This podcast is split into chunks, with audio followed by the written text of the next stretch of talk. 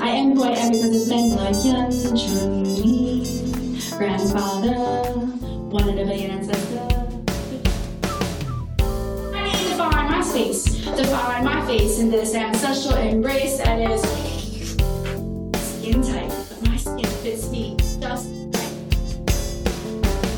They're all there, my ancestral throne, for I am, we are, lifetimes infinite, billion strong. Hi, everyone. Welcome to Mind Your Margins, a podcast that seeks to foster a space where it's humanly possible to make humanity possible. My name is Michelle Myers, and I will be trying my best to help us navigate through topics about marginalized identities and prioritizing the perspectives of people who may feel invisible, or silenced, or ignored, or erased. Also, I want to acknowledge that these discussions are difficult, but I'm hoping that through these conversations we can claim space for understanding and compassion. At this time, I want to thank everyone who expressed their condolences about my father's passing in May. I also want to thank everyone for their understanding about me needing to take a break from making episodes for this podcast.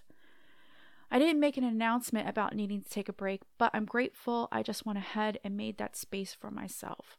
Honestly, the past few months have been very, very difficult for me. And I'm not saying that with any intent of a pity grab. I know that I'm not the only person in the world who has lost their parents, and I know that this would have been an eventuality, and I would have had to deal with it at some point. But the loss of my parents has been traumatizing for me in the sense of witnessing their physical decline and losing them both way too soon, or at least that's what I believe. They died young, in my opinion. Anyway, since my mother's death over four years ago and now my father's death only a few months past, I feel like I've had an opportunity to become intimately familiar with grief and able to deeply reflect on the grieving process. I feel like grief is still an aspect of human experience that we don't discuss enough. So I think sometime in a future episode, I'm not exactly sure when, but I want to make space for talking about grief, about my grief, and what I'm learning from it. And while discussing and sharing all that, I hope that it'll be a cathartic and healing experience for me and whoever may listen to that episode. So I hope you'll join me for that whenever I'm able to prepare for it. But before I get into today's topic, as I do at the beginning of every episode, I'm going to share a land acknowledgement statement. I call out to the ancestors of the native peoples of this land in the hopes that by honoring them, I also honor my mother and my father, who are now both ancestors, and through them connect to my Korean ancestors and the land of my birth. So I hope you'll reflect on the words as I speak them. I acknowledge that the land on which I live and work are the ancestral lands of the Lenni Lenape people whose presence and resilience in New Jersey, eastern Pennsylvania, and Delaware continue to this day. I recognize that the place where I recorded this podcast also sits on the unceded homeland of the Lenni Lenape people. I and my listeners take this opportunity to honor the original caretakers of this land and recognize the histories of land theft, violence, erasure, and oppression that has brought ourselves here we are grateful to be guests in these lands and commit to solidarity and the struggle for indigenous sovereignty. This land acknowledgement reminds us of our connections and indebtedness to the indigenous people of New Jersey, eastern Pennsylvania, and Delaware. Saying their names and learning their histories call their spirits to life. Thank you for listening to that land acknowledgement statement. At this time, in previous podcasts, I have encouraged people listening to seek out information about the impact that the topic I plan to discuss has on Native communities. Today, my approach will be a bit different in the sense that I'll be including discussion about Native people, specifically Native women from multiple regions within the U.S., from the contiguous states to Alaska, Hawaii, and the Pacific Islands, later in my discussion today, rather than concentrating it here right after the land acknowledgement statement. If I'm going to be honest with you, and as I've said in previous episodes, I intend to be as honest as possible about my feelings and thoughts when I discuss these topics. I wasn't sure if I was mentally and emotionally ready to give attention and energy to this podcast. But at the time that I'm recording this, we are about 50 something days away from the midterm elections, and I felt a sense of urgency about the situation regarding women's basic rights to reproductive health care here in the United States. So I decided that I needed to talk about my concerns and do whatever I can to raise people's awareness. What I say in this podcast are just my thoughts, and they may not be completely organized, but I just felt like I needed to share them however they come out. I have been watching very closely to how people have been responding through words and actions to the Supreme Court's Dobbs decision to reverse Roe versus Wade. And I feel like we all saw this coming, I think. I mean, we witnessed how conservative politicians and the previous administration orchestrated the filling of Supreme Court vacancies, and now with this new book that's just out called Servants of the Damned Giant Law Firms, Donald Trump, and the Corruption of Justice by David Enrich, who is the business investigations editor at the New York Times, and whose book is about the Trump administration's collusion with the Jones Day law firm, we can begin to understand just how profoundly pervasive these judicial appointments are in furthering the Christian conservative political agenda, particularly about women's reproductive health issues, and how these politically motivated judicial appointments are jeopardizing the very delicate checks and balances that we have in place within our particular democratic government system. And that's a point I want to emphasize in this episode that what we're seeing at the federal level from the Senate and the Supreme Court to the state level, with judicial rulings extending abortion bans in states such as Texas and West Virginia, and then with all the campaign ads and the opposition against adding ballot measures on abortion rights in Kansas and Michigan, all of this indicated the beginnings of a larger fight over not only legalized abortion, but also women's rights to basic health care, such as contraception and prenatal care and family planning. And if I said that too fast, I'm going to say it again. The intent to ban legalized abortion and medical access for legalized abortion at the state and federal levels won't just stop there. This is part of a much larger movement to ban women's rights to basic reproductive health care, essentially taking control of women's bodies in a way that puts our bodies and our very lives in danger. Trump era judicial appointees had already been striking down a woman's rights to insurance coverage for contraception, and family planning clinics have been closing all over the country, in particular, taking healthcare access away and detrimentally impacting poor women. And when I say poor women, I do mean to include poor white women as well as poor women of color. And I'll talk more about race and class regarding these issues in a few moments.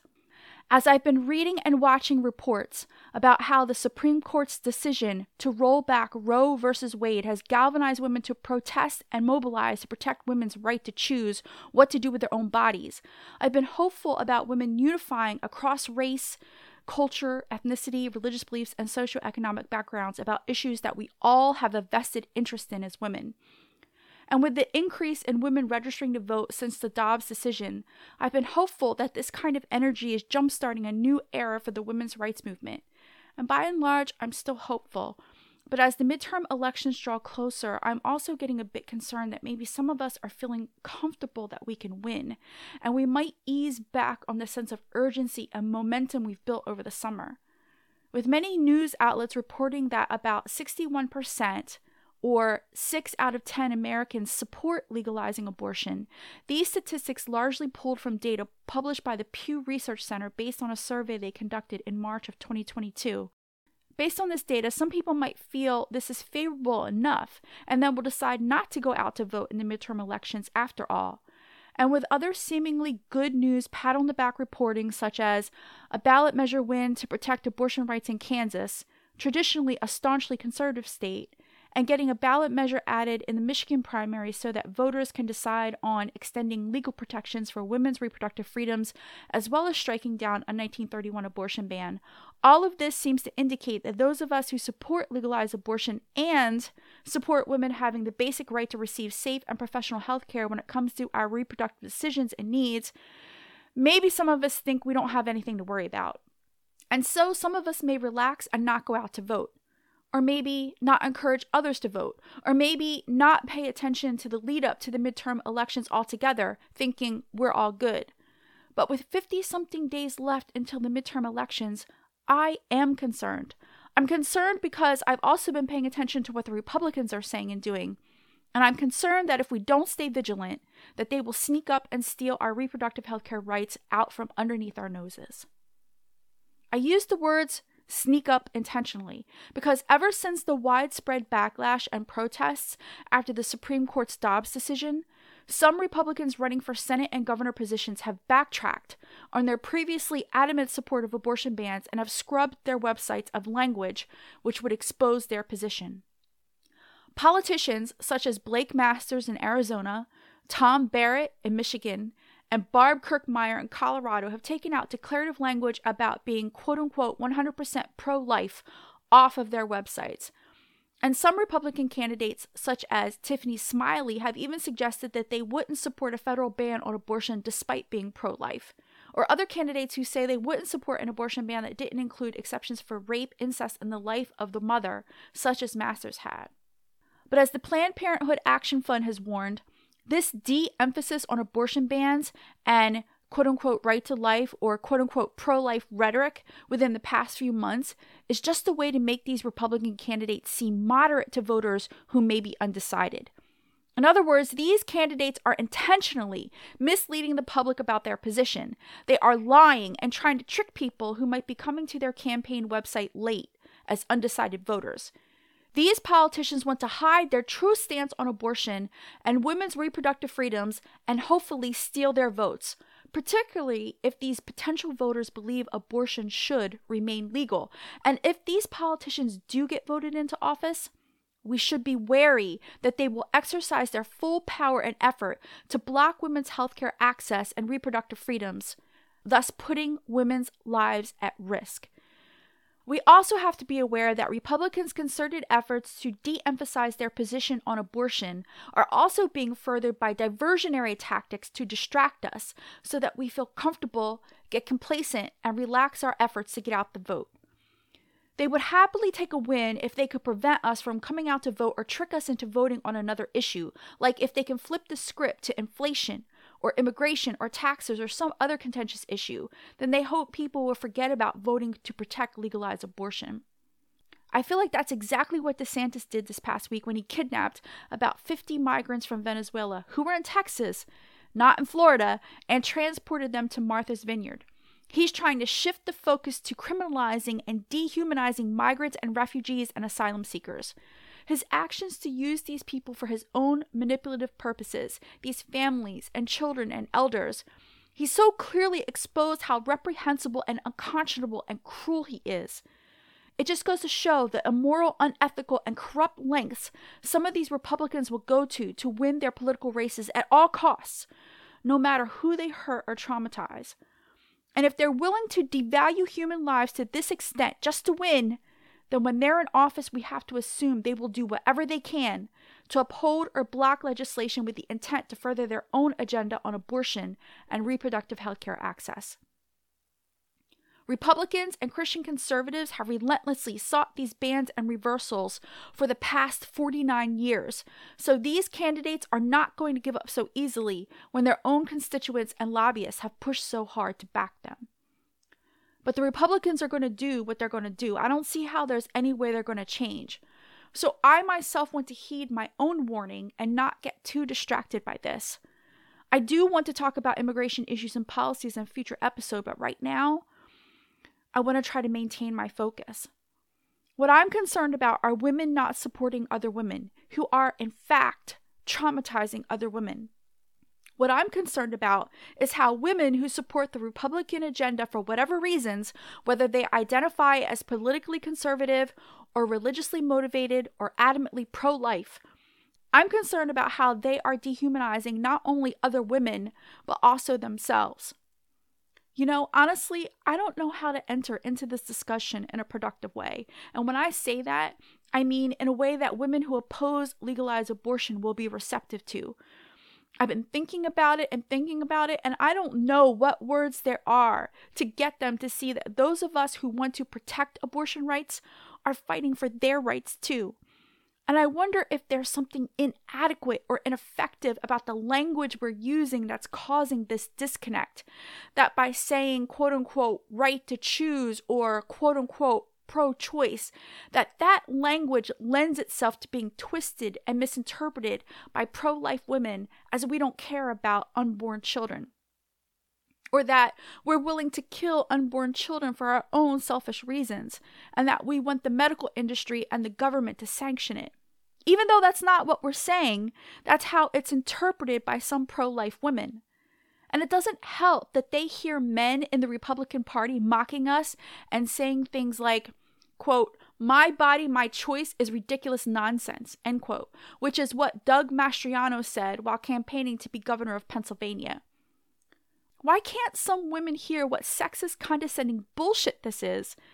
And then, of course, anti vaxxers and anti maskers co opted the phrase to diminish it even further. And then it becomes a very triggering topic for all involved in a way that hinders any meaningful communication and understanding. So, how can we overcome a fundamental flaw in the language we're using to unite on an issue that affects all women? I'm not sure. I'm not sure, but I do know this. I'm fighting for all of my sisters to have the right to make medical decisions related to their bodies and to have access to safe and professional healthcare services so that they will recover from and survive their medical decision. Because that's how I look at this. I'm doing this for my sister survivors, and you are a sister survivor whether you recognize it or not. Whether you recognize it or not, Sometime in your life, you have been harassed, dismissed, and belittled as a woman. At least one in four women in the United States has been sexually assaulted. At least every 15 seconds, a woman is beaten through domestic violence in the United States. Many women have experienced being blamed for being sexually assaulted or beaten by someone who outright said or suggested that she, quote unquote, must have asked for it. In addition to all of these oppressive and traumatizing experiences, if you are someone who identifies as a person who can give birth to children, I think that sometimes it's easy for us in 2022 to forget that carrying and giving birth to children historically has been a common way a woman could die. Or maybe some of us don't know this. I think just like with so much other information that's been scrubbed and erased from history, some historical facts are kept from us so that certain people can exert their power over us. So I'm hoping that talking about this will illuminate the point I'm trying to make about our history as women struggling for our collective rights in the United States. So I want to start by pointing out that it's really only been since the 1940s that childbirth in developed countries has come to be regarded as a quote unquote safe or routine procedure. But the fact is that women died while being pregnant or giving birth quite frequently, and this was true across race, class, religious beliefs, and cultural practices. Before modern medicine, most women, regardless of background, were at risk of dying while giving childbirth. But with the institutionalization of medicine, childbirth became safer mainly for women who had the means and access to health care, so then gaps have been developing up to this day, which show inequities between women who could afford health care and had access to it near their homes, and often chose to give birth in a hospital where interventions were available if something went wrong, while poor women who did not have access to prenatal care or maternal health care, and who often had to travel long distances to get to the closest hospital. Because of all this, they often had a greater risk of something going wrong with their own health and the baby's health during pregnancy and childbirth. Of course, sadly, poor women are more likely to die in childbirth. Then, if the effects of racism are factored in, even more inequities can be seen in the maternal mortality rate. I bring this up because I think if we're lucky enough to have health insurance or have access to health care, or if we're wealthy and can afford health care whether we have insurance or not, sometimes we take for granted that all women in the United States have the same access to health care when they become pregnant. But this is not true. Right now, the maternal mortality rate, the number of women who die in childbirth in the United States is higher than in any other developed countries to the point that it's become a crisis. In fact, according to the World Health Organization as well as the Wilson Center, a nonpartisan and independent research policy forum, although global maternal mortality rates have decreased 43% since the 1990s, the United States is the only developed country where maternal mortality rates have actually gone up. Any data that I reference in today's episode, Myung will include in the episode description for the Mind Your Margins podcast. And when we look at the data, we should be able to see and understand that within the alarming maternal mortality rate in the United States, there are clear equity gaps which can be attributed to racism and classism. So, women of color, regardless of socioeconomic status, poor white women, and poor women of color have higher rates of dying in childbirth in the United States than white women, and in particular, white women who have access to health care, or wealthy white women who can afford health care and or have health care insurance. I was recently looking at data of maternal mortality rates in the United States presented by the Kaiser Family Foundation, which is a nonprofit organization focusing on national health issues. And the data shows that black women are over three times more likely to die in childbirth than white women. It also reveals that American Indian and Alaska Native women are over two times more likely to die in childbirth than white women. And then when it comes to pregnancy risk factors, the data by the Kaiser Family Foundation indicates that premature births and lower birth weights which can lead to infant mortality, are higher for Black women, for American Indian and Alaska Native women, and for Native Hawaiian and other Pacific Islander women than for white women. I recently read a heartbreaking article in the Philadelphia Inquirer titled When the Water Breaks, which examines the maternal mortality crisis in the United States and traces it back to Philadelphia which had some of America's first delivery wards, and how pregnant black women not only received unequal treatment, but were exploited, brutalized, and dehumanized. And as I've discussed before in a previous episode, the United States government has violated the reproductive freedoms of Native and Latin women when they unknowingly performed hysterectomies on them in the 1970s, effectively enacting a modern form of genocide. There were also incidents of forced hysterectomies performed on Latin women who were refugees and asylum seekers in detainment centers during the Trump administration. I could go on and on about the data, but I want to stop here and say this. I don't mean to single out white women to make them feel bad or guilty. That's not my intent or goal. Because I recognize that poor white women are also disproportionately affected by these reproductive healthcare issues due to the closing of family planning clinics as well as hospitals, particularly in rural areas. I also realize it's not just white women who oppose abortion rights. There are women of color who oppose it as well. For example, Stacey Abrams, who is running for governor of Georgia and is someone I respect and admire, has been very honest about how she once was against legalized abortion, in large part due to her religious background as a Methodist black woman from the South. And she recognizes that many of her constituents in Georgia may personally see abortion as morally wrong, as she once did, particularly black voters in rural areas, but also Asian Americans and Latin voters too. She's recently been sharing her story about her own shift in perspective about abortion. She has explained how, during her teenage years, when a friend was considering an abortion, she wasn't supportive of her. She wasn't there for her as a friend, but instead she judged her. Stacey Abrams now admits how much she regrets that because her friend was struggling with, quote, the very real challenges of incest and pregnancy, poverty, and destitution, end quote. Myung will share the link to the New York Times interview with Stacey Abrams on the episode page. But now Stacey Abrams says that through her own personal evolution, she recognizes that women have very complicated reasons for wanting and needing an abortion.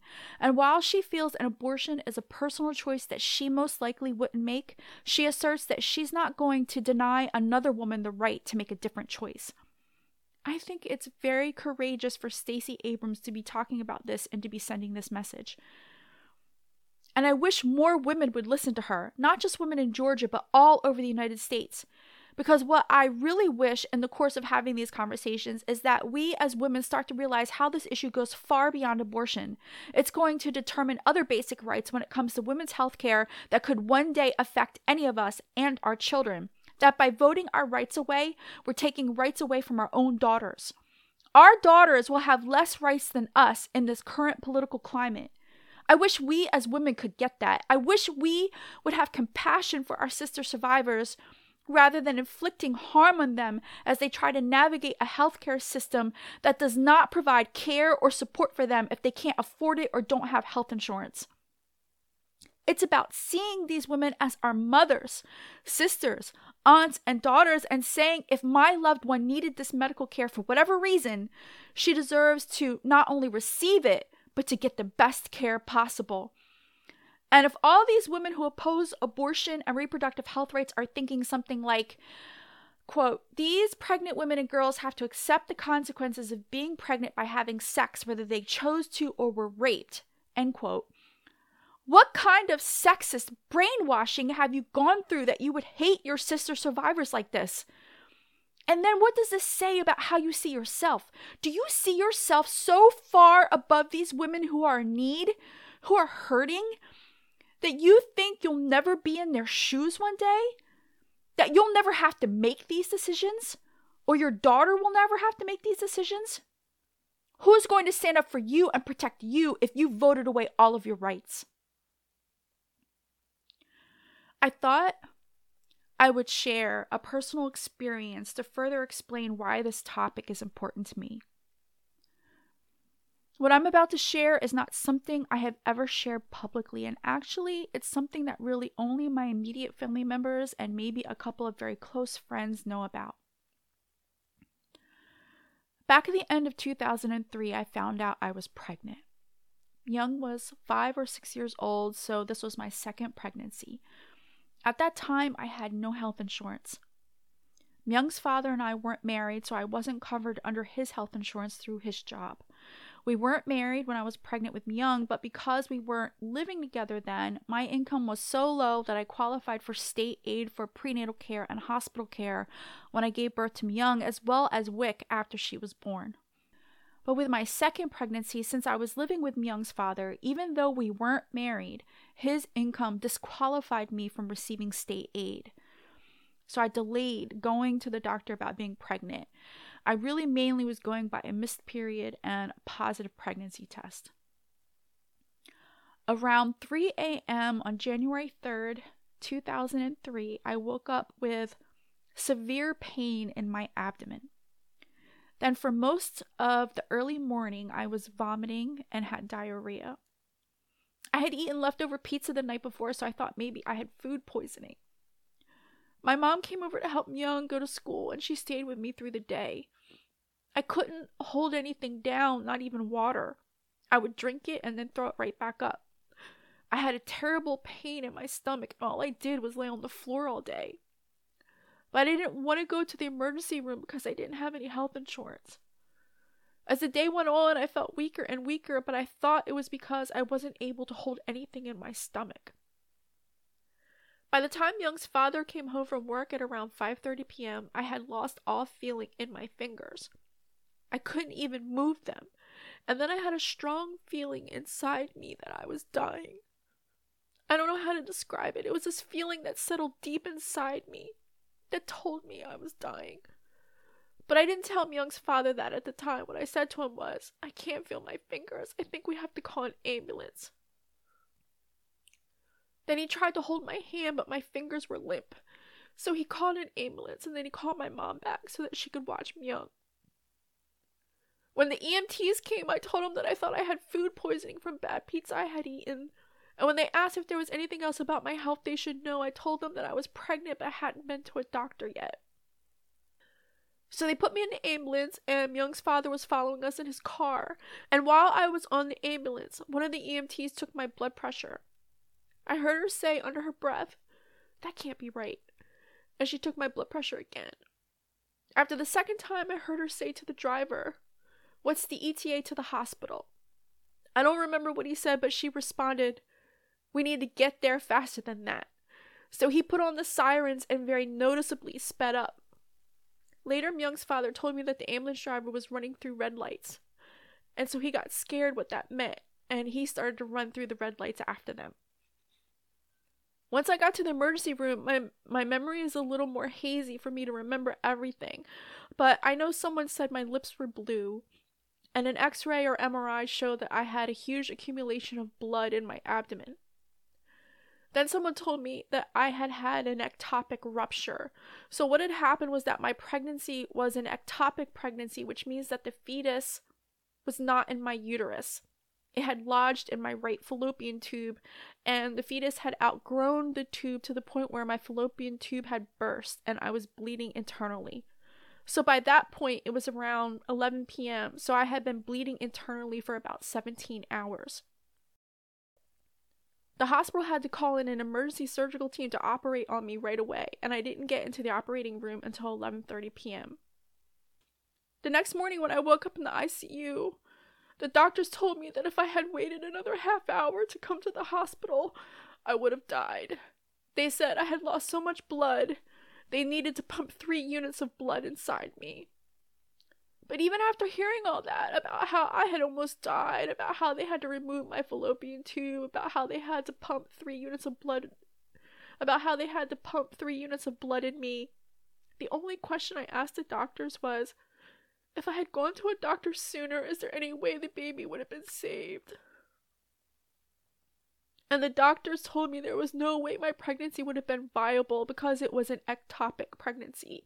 They told me my pregnancy would have needed to have been terminated no matter what for the very reason why I was there, because an ectopic pregnancy, if not terminated, would have led to an ectopic rupture, putting the mother, me, at risk of dying. So this is the reason why I wanted to talk about this topic today because if the universe hadn't have decided for me if I had had health insurance or the money to pay for my own medical care, I would have had to have an abortion for medical reasons and to save my own life. And I think about these abortion bans in states like Texas, and I wonder if I would have gone to the hospital or even if I would have been able to get care if those abortion bans were in place in 2003. I mean, even though most of these current abortion bans make exceptions for ectopic pregnancies and miscarriages, they're trying to restrict inducing abortions even in these situations where it's medically necessary. And the language for these bans is so confusing that some doctors and hospitals are delaying or denying care for women in these situations because they fear the legal repercussions. I'll have Myung put some links on the episode page with more information about how abortion bans are impacting women who have ectopic pregnancies. So, what do abortion bans mean for a woman with an ectopic pregnancy? That she has to wait until the pregnancy terminates on its own, like mine did, and what's sometimes called a spontaneous abortion, according to the medical terminology, and then hope someone can save her life before she bleeds to death? That's crazy. I would never wish on anyone to go through what I went through. And let me be clear about this I don't know if I would be alive today if there had been a federal ban on abortions when I had my ectopic pregnancy and rupture. So ultimately, my experience has solidified for me the importance of women having the right to make their own decisions about their health, including their reproductive health, such as pregnancy, and whether or not they are able to carry fetus to term for whatever reasons, and also the importance of having access to healthcare and health insurance, as well as access to safe and professional medical facilities and services. I have compassion for my sister survivors who are agonizing over their current situation because I can put myself in their shoes and imagine how painful and traumatizing and scary it may be for them. And I'm asking you to have compassion too. To close out this episode, I want to share an excerpt from a commencement speech by Toni Morrison that she delivered in 1979 to students graduating from Barnard College, a women's liberal arts college. And if you don't know who Toni Morrison was, she was a Pulitzer and Nobel Prize winning author of such amazing books as The Bluest Eye and Beloved. She passed away in 2019, and so we honor her memory through the sharing of this speech excerpt. And in it, she expresses the points that I'm trying to make so much more eloquently than I have. Like I've said, um, I've edited it down some. Myung will provide a link to the full speech online for anyone who wants to read it. It's called Cinderella Stepsisters, and again, it was delivered by Toni Morrison. Let me begin by taking you back a little, back before the days of college, to nursery school, probably, to a once upon a time you first heard or read, or I suspect even saw Cinderella. Because it is Cinderella that I want to talk about because it is Cinderella who causes me this feeling of urgency. What is unsettling about it is that the story is essentially the story of a household, a world, if you please, of women gathered together and held together in order to abuse another woman. There is, of course, a vague, rather absent father and a nick of time prince with a foot fetish, but neither has much personality. The real fireworks don't concern the men and do not take place among or between them. And there are the surrogate quote unquote mothers, of course, God and Step, who contribute both to Cinderella's grief and to her release and happiness. But it is her stepsisters who interest me. How crippling it must have been for those young girls to grow up with a mother, to watch and imitate that mother in the enslaving of another girl. I am curious about their fortunes after the story ends. For contrary to recent adaptations, the stepsisters were not ugly, clumsy, stupid girls with outsized feet. The Grimm collection describes them as, quote, beautiful and fair in appearance, end quote. When we are introduced to them, they are beautiful, elegant women of status and clearly women of power. Having watched and participated in the dominion of another woman, Will they be any less cruel when it comes their turn to enslave other children, or even when they are required to take care of their own mother? It is not a wholly medieval circumstance. It is quite a contemporary one if you think about it. Feminine power, when directed at other women, has historically been wielded in what has been described as a quote unquote masculine manner. I am speaking now to a group of women who will be, if not already, in a position to do the very same thing. Whatever your background, rich or poor, whatever the history of education in your family, you will have both the economic and social status of the stepsisters. You will have their power. I want not to ask you, but to tell you not to participate in the oppression of your sisters.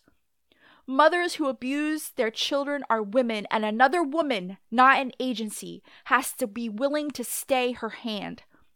Mothers who set fire to the buses of children are women, and other women have to tell them to stay their hands. Women who stop the promotion of other women in careers are women, and other women must come to the victim's aid. Social welfare workers who humiliate their clients may be women, and other women colleagues have to deflect their action. I am alarmed by the violence that women do to each other professional violence, competitive violence, emotional violence. I am alarmed by the willingness of women to enslave other women. You are the women who will take your place in the world where you decide who shall flourish and who shall wither. You will make distinctions between the deserving poor and the undeserving poor, while you can yourself determine which life is expendable and which is indispensable. Since you will have the power to do it, you may also be persuaded that you have the right to do it. As educated women, the distinction between the two is first order business. What I am suggesting is that we pay as much attention to our nurturing sensibilities as to our ambition. You are moving in the direction of freedom, and the function of freedom is to free somebody else. You are moving towards self fulfillment, and the consequences of that fulfillment should be to discover that there is something just as important as you are, and that just as important thing may be Cinderella or your stepsister in your rainbow journey toward the realization of personal goals, don't make choices based only on your security and your safety. Nothing is safe. That is not to say that anything ever was or that anything worth achieving ever should be. Things of value seldom are. It is not safe to have a child. It is not safe to challenge the status quo. It is not safe to choose work that has not been done before or to do old work in a new way. There will always be someone there to stop you. But in pursuing your highest ambitions, don't let your personal safety diminish the safety of your stepsister. In wielding the power that is deservedly yours, don't permit it to enslave your stepsisters. Let your might and your power emanate from that place in you that is nurturing and caring. Women's rights is not only an abstraction, a cause, it is also a personal affair. It is not only about us, it is about me and you. Just the two of us. I leave you my love. And on that note, on Toni Morrison's insightful and almost prophetic words delivered over 40 years ago, I want to thank you for joining me today, for listening. I hope that what I've shared today will inspire and motivate you to uplift our sister survivors and to vote for freedoms that are part of our fundamental right to feel safe and protected. That you recognize and agree our basic right to healthcare as women includes all of our reproductive healthcare too. Let us stay the hand of others who seek to oppress us by voting them out of positions of power where they can impose their will on us and on our daughters. As Toni Morrison asserted, we quote, are moving in the direction of freedom, and the function of freedom is to free somebody else, end quote. Thank you very much again. I'm grateful to you for spending this time with me and sharing space. I'm not really sure what the topic of the next episode of Mind Your Margins will be or when it will post. I'm really just going with the flow of the universe right now. My mental health is something I'm really trying to pay attention to because I can't really handle too much stress right now. But Myung and I were thinking about doing a follow up episode on this topic after the midterm elections. And I know that I didn't do an episode celebrating Asian American Pacific Islander Heritage Month and sharing stories about the organizations and people who have inspired me as an Asian American woman. I still want to do that one at some point, but I'm also thinking about doing an episode on the immigration crisis and then also, as I said earlier, one on grief. So I don't know, we'll have to see. But if you'd like to contact Myung and me, you can reach out to us via email at mindyourmargins at gmail.com and on Twitter, Facebook, and Instagram. One thing I haven't asked in any episodes yet is that you like and follow us on Twitter, Facebook, and Instagram. So Myung and I hope you'll do so as well as subscribe to our podcast so that you can be notified when a new episode is posted. Until we share space again, please be mindful of yourselves and mindful of others. Take good care. I am who I am because it's men like Chun Lee, grandfather, one in a billion ancestor. I need to find my space, to find my face in this ancestral embrace that is skin tight, but my skin fits me just right. They're all there, my ancestral throne, for I am, we are, lifetimes infinite, billion strong.